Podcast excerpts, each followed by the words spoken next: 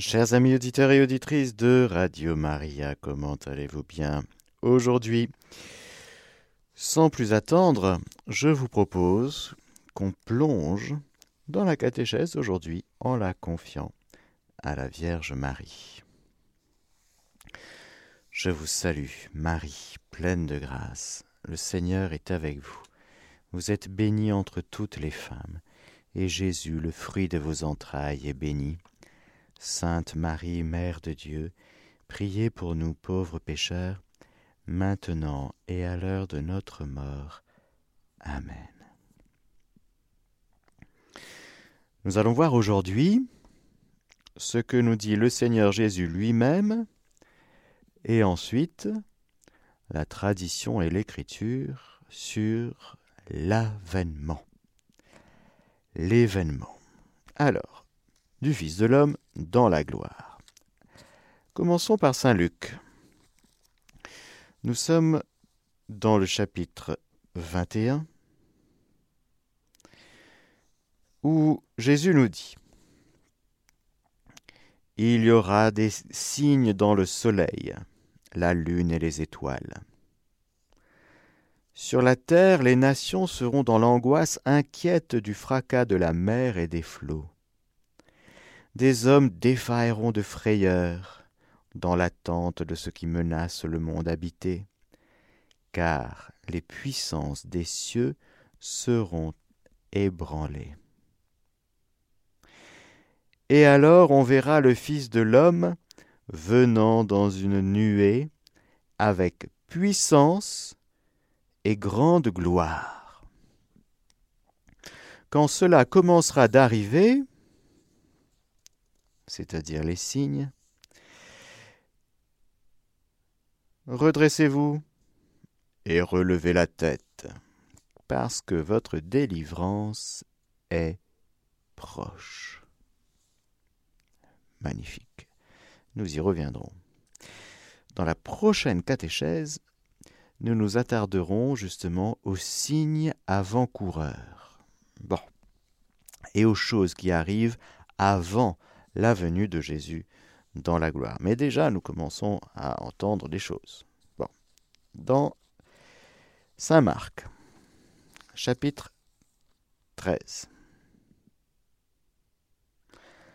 Mais en ces jours-là, après cette tribulation dont nous avons parlé, le soleil s'obscurcira, la lune ne donnera plus sa lumière, les étoiles se mettront à tomber du ciel, et les puissances qui sont dans les cieux seront ébranlées.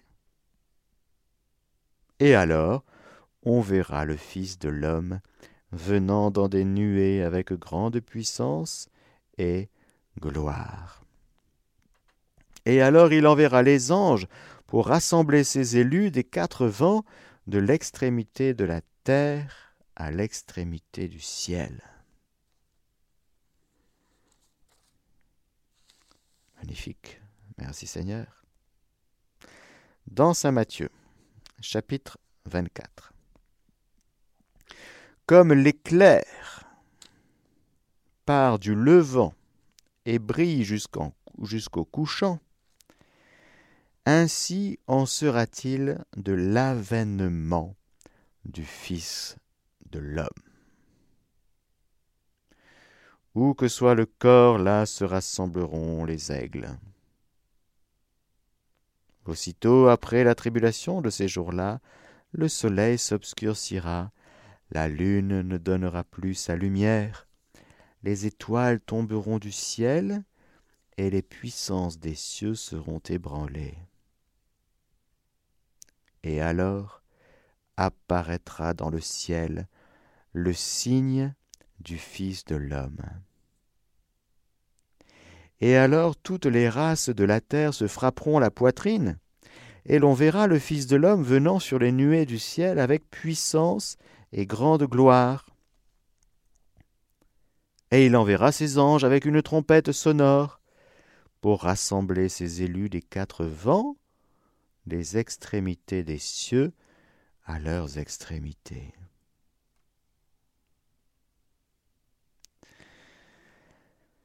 Petite parenthèse sur le Fils de l'homme. Le Fils de l'homme, qui est-il? C'est une vision de Daniel au chapitre 7. Lorsque Daniel a une vision, il voit des quatre bêtes. Bon, c'est assez effrayant, mais au-delà de l'aspect effrayant, c'est plein de significations mystérieuses que le lecteur comprenne. Et Tandis que je contemplais, des trônes furent placés et un ancien s'assit. Son vêtement, blanc comme la neige, les cheveux de sa tête purs comme la laine, son trône était flamme de feu, aux roues de feu ardent. Un fleuve de feu coulait issu de devant lui, mille milliers le servaient, myriades de myriades debout devant lui, le tribunal était assis, les livres étaient ouverts. C'est donc l'aspect du jugement. Je regardais alors à cause du bruit des grandes choses que disait la corne. La corne, c'est une corne qui se trouve sur une des quatre bêtes. Tandis que je regardais, la bête fut tuée, son corps détruit et livré à la flamme de feu. Aux autres bêtes, la domination fut ôtée, mais elles reçurent un délai de vie pour un temps et une époque. Je contemplais dans les visions de la nuit, Voici, venant sur les nuées du ciel comme un fils d'homme. Il s'avança jusqu'à l'ancien et fut conduit en sa présence. À lui fut conféré empire, honneur et royaume. Et tout peuple, nation et langue le servirent. Son empire est un empire éternel qui ne passera point, et son royaume ne sera point détruit. Il y a donc dans cette figure du Fils d'homme, Fils de l'homme, que Jésus reprendra à son compte.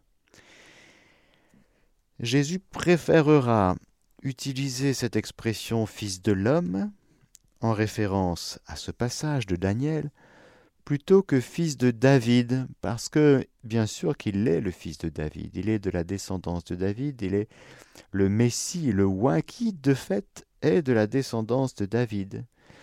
Mais rappelons-nous que Jésus n'aime pas se, faire élire roi. Il n'aime pas que les gens l'enferment dans ce qu'ils ont compris. C'est toujours une tentation, un piège pour nous, êtres humains, d'enfermer le mystère de Dieu dans, notre dans nos petites catégories. Hein Ça nous rassure. Ah. Sauf que le Seigneur échappe tout le temps à nos petites catégories, même théologiques, parce que de fait, il y avait des théologies, des courants théologiques. Au moment où Jésus était sur terre physiquement, de fait, en sa personne, ses gestes, ses paroles, tout son mystère, c'est le Messie. Jésus est le Messie. Mais à la fois, il accomplit les prophéties, tout ce qui était dit du Messie à venir, et en même temps il fait exploser les petits cadres bien carrés ou rectangulaires que nous avions conçus, repérés.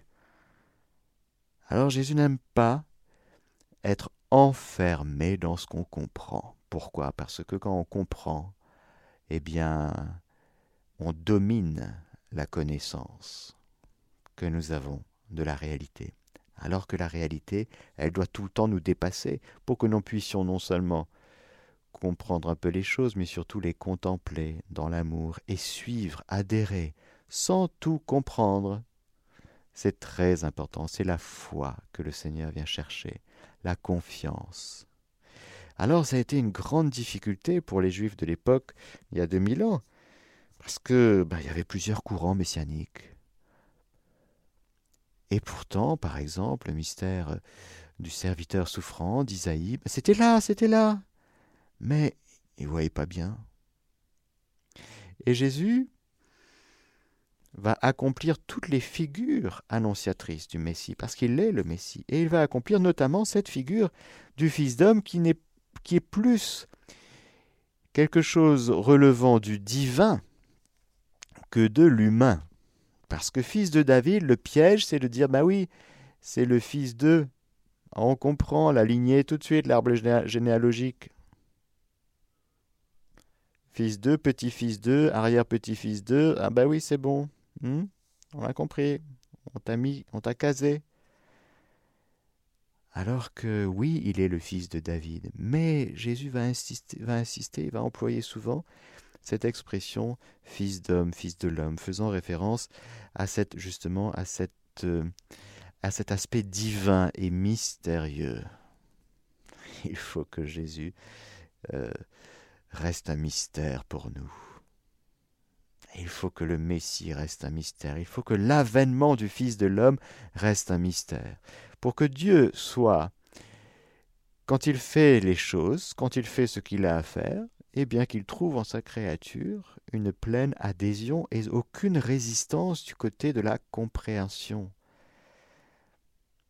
Les pharisiens ont bugué, les scribes ont bugué. Pourquoi? De quelle autorité fais-tu cela? T'es même pas allé aller dans l'école rabbinique. Ils étaient contrariés en permanence, choqués, bousculés, énervés. Pourquoi? Parce qu'ils attendaient tout le temps que l'enseignement de Jésus entre dans, leur, leurs propres enseignements, eux, à eux. Que la personne de Jésus entre dans leur petite catégorie, bien ficelée. Jésus fait exploser toutes nos catégories tout en accomplissant la volonté du Père.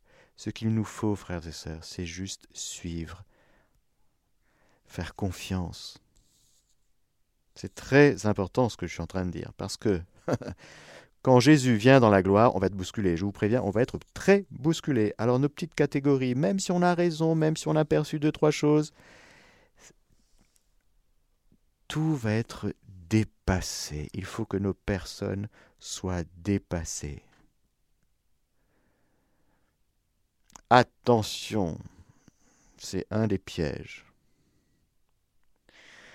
Un des pièges lorsque nous abordons la venue de Jésus dans la gloire, c'est de ramener ce grand et magnifique mystère à notre compréhension. Nous sommes en train de butiner, de goûter, de d'essayer d'attiser notre amour pour le Seigneur, parce que c'est une parole qui spire l'amour. La parole de Dieu, la parole du Verbe, c'est une parole qui spire l'amour, qui déclenche l'amour. Elle est faite pour ça. Quand Jésus parle, vous comprenez, vous aussi dira de temps en temps aux, apôtres, aux disciples, ils comprenaient peut-être pas tout. Hein Et souvent, euh, euh, tu peux nous expliquer, s'il te plaît, la parabole, là, parce qu'on n'a pas compris, au fait. Qu'est-ce que tu racontes? Bon, ben, je vais vous expliquer la parabole. Quelle patience. Quelle patience. Celui qui veut comprendre est souvent insécurisé par ce qu'il ne comprend pas. C'est une insécurité, une peur. Alors, il dit, hmm, vaut mieux prendre des distances par rapport à Jésus parce que il respecte pas le Shabbat. C'est pas bon, mauvais point. Il l'accomplit. Ah, qu'est-ce que c'est que ça, accomplir le Shabbat? Ben oui,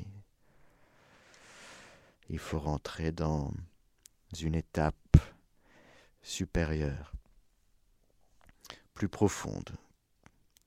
Alors, cette parenthèse étant dite sur le Fils de l'homme, Jésus prend cette euh, figure de Daniel 7 pour montrer aussi sa divinité, mais aussi son règne, l'aspect du Fils de l'homme, ce qu'il amène avec lui, c'est euh, son royaume, sa domination.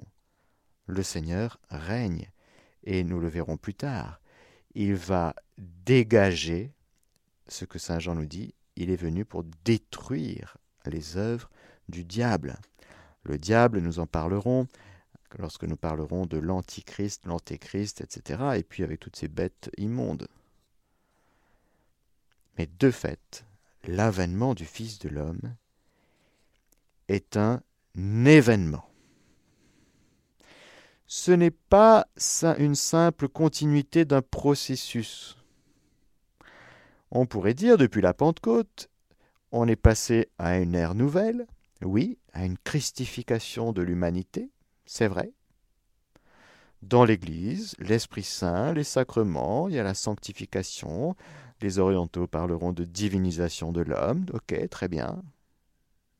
Mais l'avènement du Fils de Dieu, du Fils de l'homme, frères et sœurs, c'est un événement.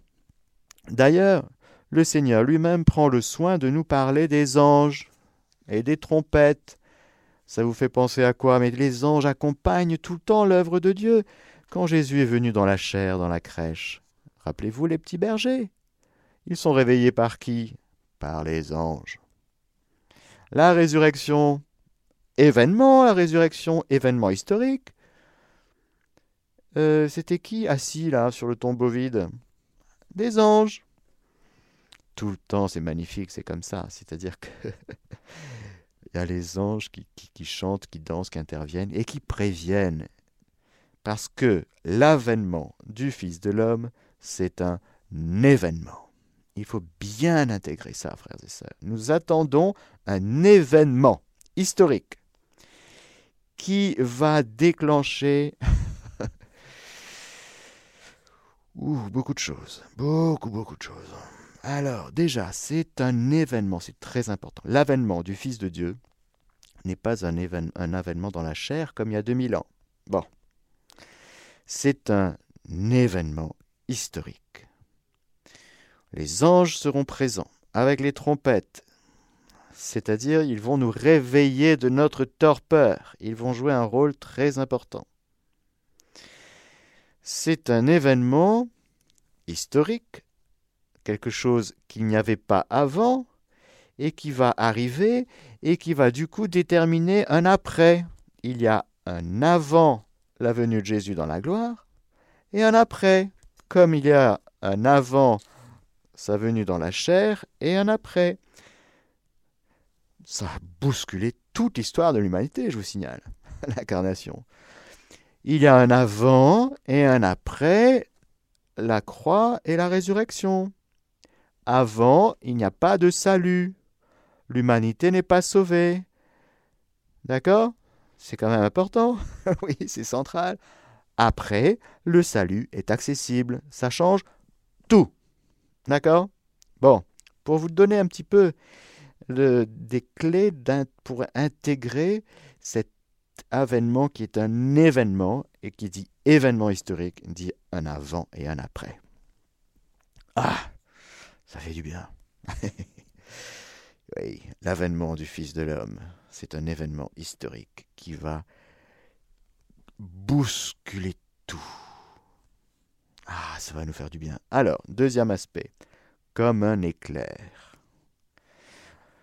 du levant et brille jusqu'au couchant, ainsi en sera-t-il de l'avènement du Fils de l'homme.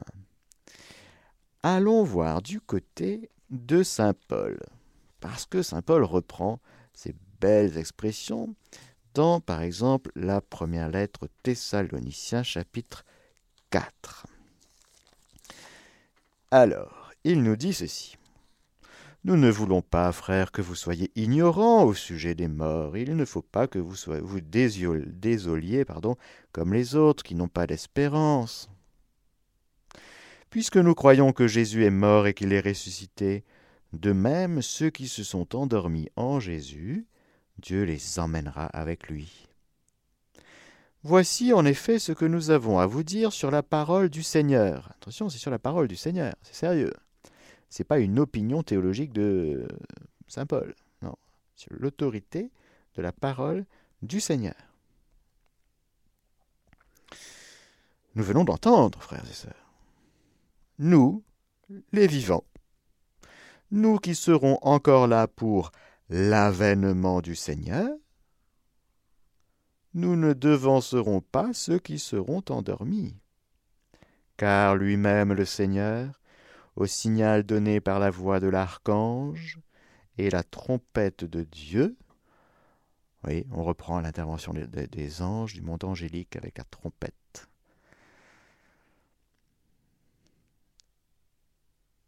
au signal donné par la voix de l'archange et la trompette de Dieu, le Seigneur lui-même descendra du ciel.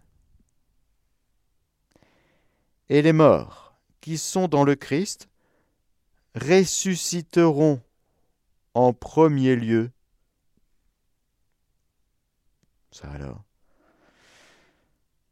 Après quoi, nous les vivants, nous qui serons encore là, nous serons réunis à eux et emportés sur des nuées pour rencontrer le Seigneur dans les airs.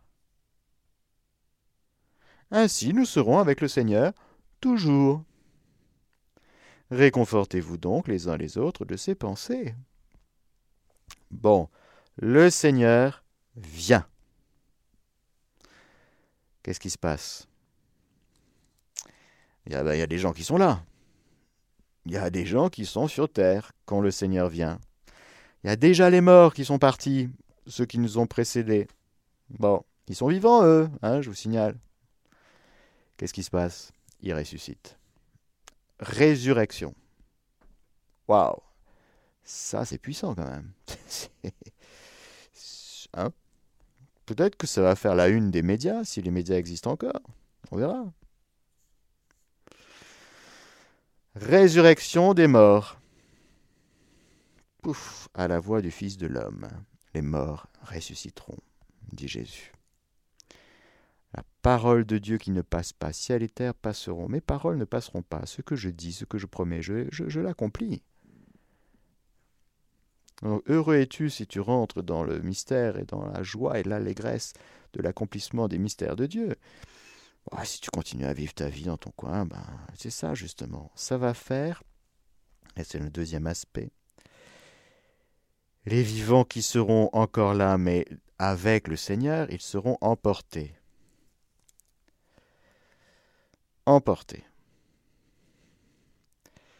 Et puis, revenons à l'Évangile, par exemple, dans les passages que nous avons. Sur la résurrection, je lis 1 Corinthiens 15 aussi, pardonnez-moi. 1 Corinthiens 15, 22, 28. De même en effet que tous meurent en Adam, ainsi tous revivront dans le Christ, mais chacun à son rang. Comme prémisse, le Christ. Le Christ est ressuscité. Amen. Alléluia. Ensuite, ceux qui seront au Christ lors de son avènement.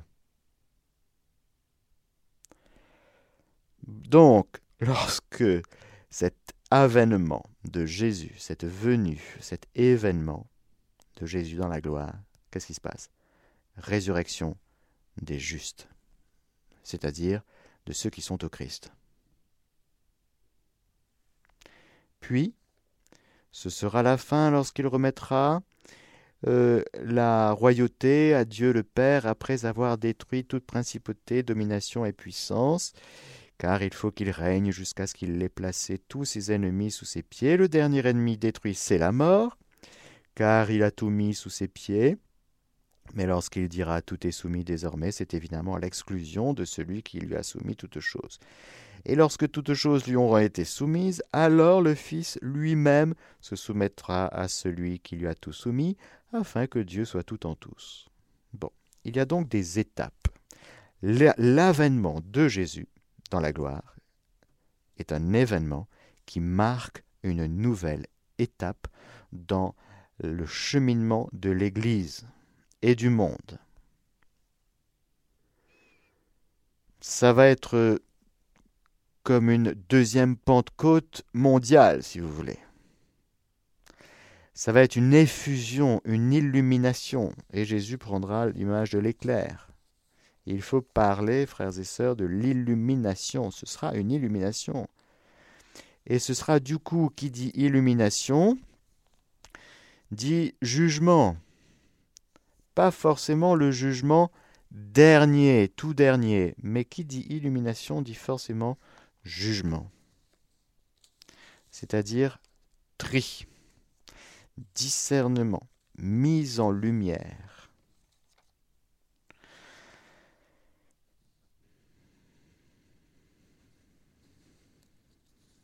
Je reprends l'Évangile.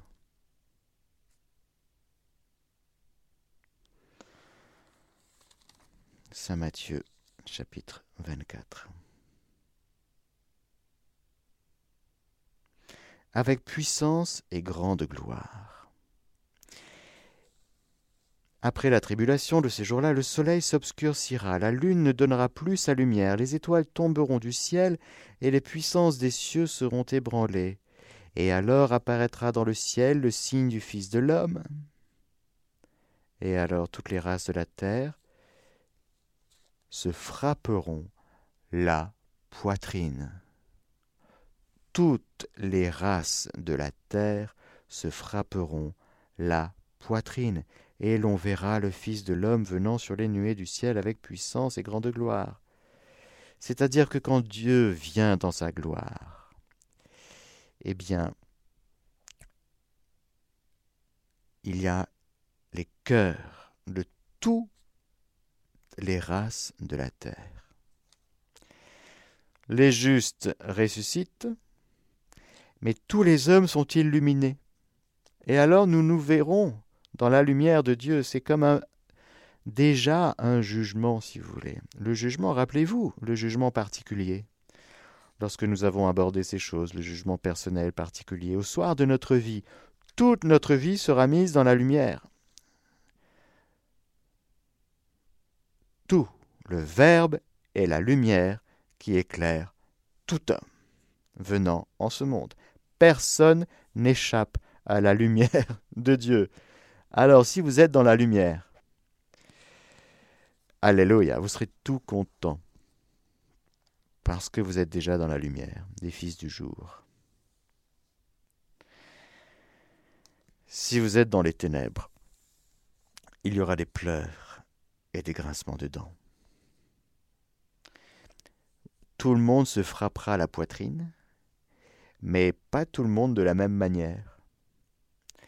Il y aura des petites contritions, des moyennes contritions, des grandes contritions.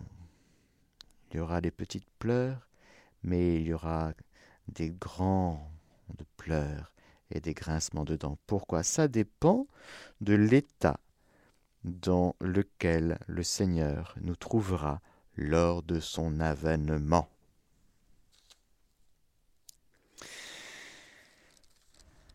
Alors, bon ben, on continue. Je voulais m'arrêter là, mais on va continuer un petit peu. Parce que Toujours dans Saint Matthieu, je continue.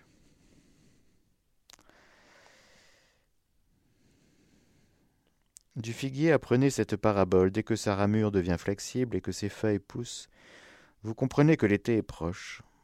Ainsi, vous, lorsque vous verrez tout cela, comprenez qu'il est proche, aux portes. En vérité, je vous le dis, cette génération ne passera pas que tout cela ne soit arrivé. Le ciel et la terre passeront, mais mes paroles ne passeront point. Quant à la date de ce jour et à l'heure, personne ne les connaît. Ni les anges des cieux, ni le Fils, personne que le Père seul. Comme les jours de Noé, ainsi sera l'avènement du Fils de l'homme. En ces jours qui précédèrent le déluge, on mangeait et on buvait, on prenait femme et mari, jusqu'au jour où Noé entra, dans l'arche. Et les gens ne se doutèrent de rien, jusqu'à l'arrivée du déluge, qui les emporta tous.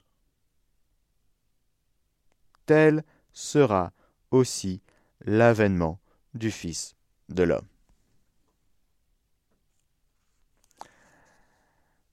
Bon, mais ça va faire un tri, merveilleux tri. Il y aura des boucs, des brebis.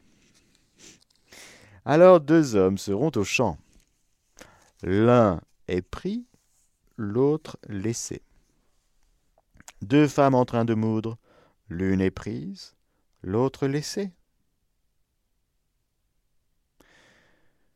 Comment, ça se fait? Veillez donc parce que vous ne savez pas quel jour votre maître va venir. Vous ne savez pas. Comprenez-le bien. Si le maître de maison avait su à quelle heure de la nuit le voleur devait venir, il aurait veillé et n'aurait pas permis qu'on perçât le mur de sa demeure. Ainsi donc, vous aussi, tenez-vous prêt, car c'est à l'heure que vous ne pensez pas que le Fils de l'homme va venir. Magnifique.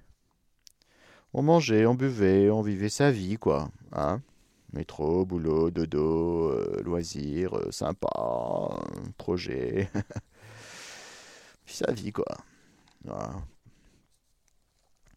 Sauf que pendant qu'on vit notre vie, ben il y a Dieu qui vit la sienne. Et qu'il va accomplir ce qu'il a promis. Alors, quant au temps et au moment, dit saint Paul, je reviens à la première épître aux Thessaloniciens, chapitre 5. Vous n'avez pas besoin, frère, quand vous en écrivez, vous savez vous-même parfaitement que le jour du Seigneur arrive comme un voleur en pleine nuit. Quand les hommes se diront paix, sécurité, c'est alors que tout d'un coup fondra sur eux la perdition, comme les douleurs sur la femme enceinte, et ils ne pourront y échapper.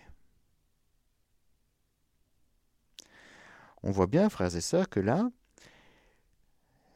quand les hommes se diront paix et sécurité, c'est-à-dire qu'ils s'organisent entre eux, il y a des consensus, il y a des accords, des alliances. On s'organise sur terre pour vivre sur terre sans Dieu.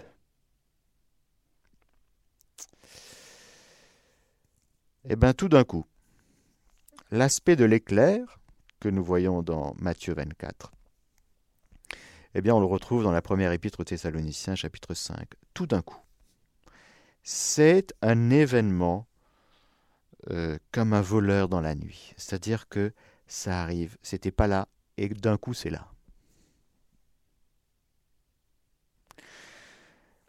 Alors, vous, frères, vous n'êtes pas dans les ténèbres, de telle sorte que ce jour vous surprenne comme un voleur.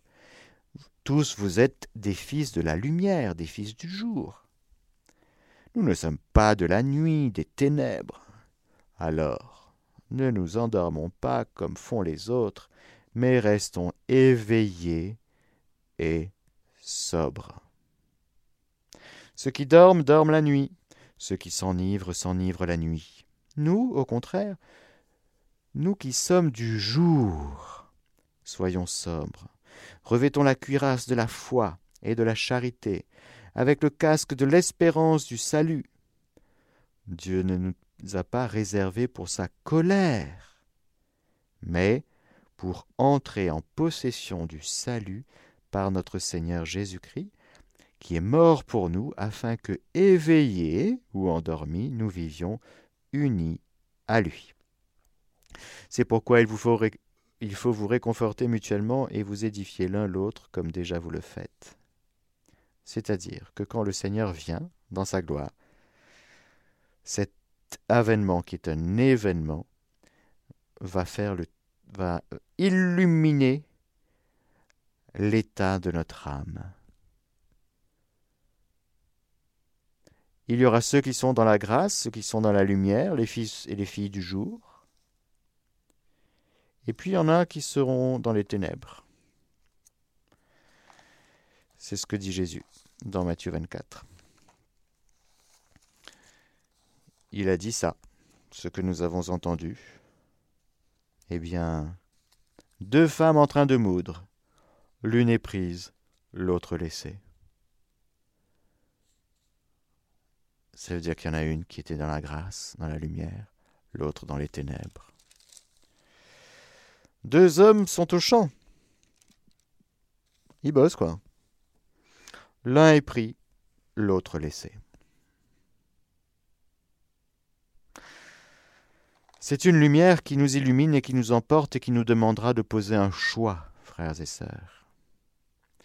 Parce que l'œuvre de Dieu, pour qu'elle s'accomplisse jusqu'au bout, encore une fois, Dieu n'est pas un magicien et nous ne sommes pas des pantins, des ordinateurs, des machines.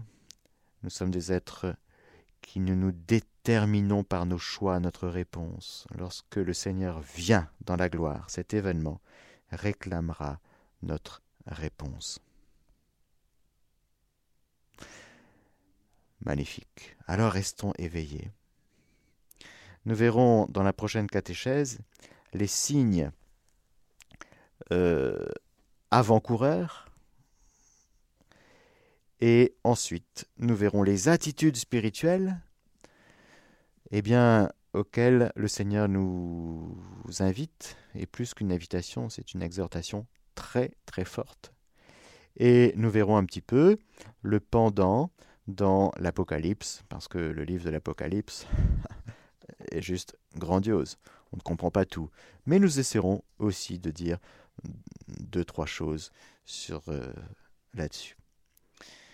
Alors merci Seigneur pour ton avènement qui est un événement historique, concret, qui va bousculer la face du monde. Ah, oh, mais tellement merci Seigneur. Merci beaucoup. Et puis, euh, merci pour cette lumière que tu vas répandre dans la race, les races de toute la terre, c'est-à-dire tous les hommes se frapperont la poitrine. ça fait du bien d'entendre ça, frères et sœurs, parce que ce sera un moment de vérité. Celui qui fait la vérité vient à la lumière. On est fatigué du mensonge et de ce monde dans lequel le prince de ce monde euh, gouverne par le mensonge, la peur, la manipulation. Tout ça n'est que ténèbres. Tout ça, le Seigneur va donner un grand coup de pied, je vous assure. On le verra justement comment. Eh bien, l'Antichrist, l'Antéchrist va surgir avant la venue de Jésus dans la gloire et que le Fils de l'homme, par la puissance de sa parole, va le dégager. Ça nous fera beaucoup de bien. Ça nous fera tout drôle parce qu'on est habitué à vivre dans un monde où règne le mensonge, les ténèbres. Et on se dit, ben c'est comme ça. Non, il ne sied pas, ni pour Dieu, ni pour sa gloire, ni pour nous, que ça continue comme ça. Donc le Seigneur va intervenir puissamment, avec puissance et grande gloire. Ah, c'est bon ça, avec puissance et grande gloire. Amen, Alléluia, Maranatha, viens Seigneur Jésus. Ne désespérons jamais parce que c'est le Seigneur qui mène les choses et qu'il vient bientôt. Que le Seigneur Tout-Puissant vous bénisse, le Père, le Fils et le Saint-Esprit. Chers auditeurs de Radio Maria, c'était la catéchèse du Père Mathieu que vous pouvez réécouter en podcast sur notre site internet www.radiomaria.fr.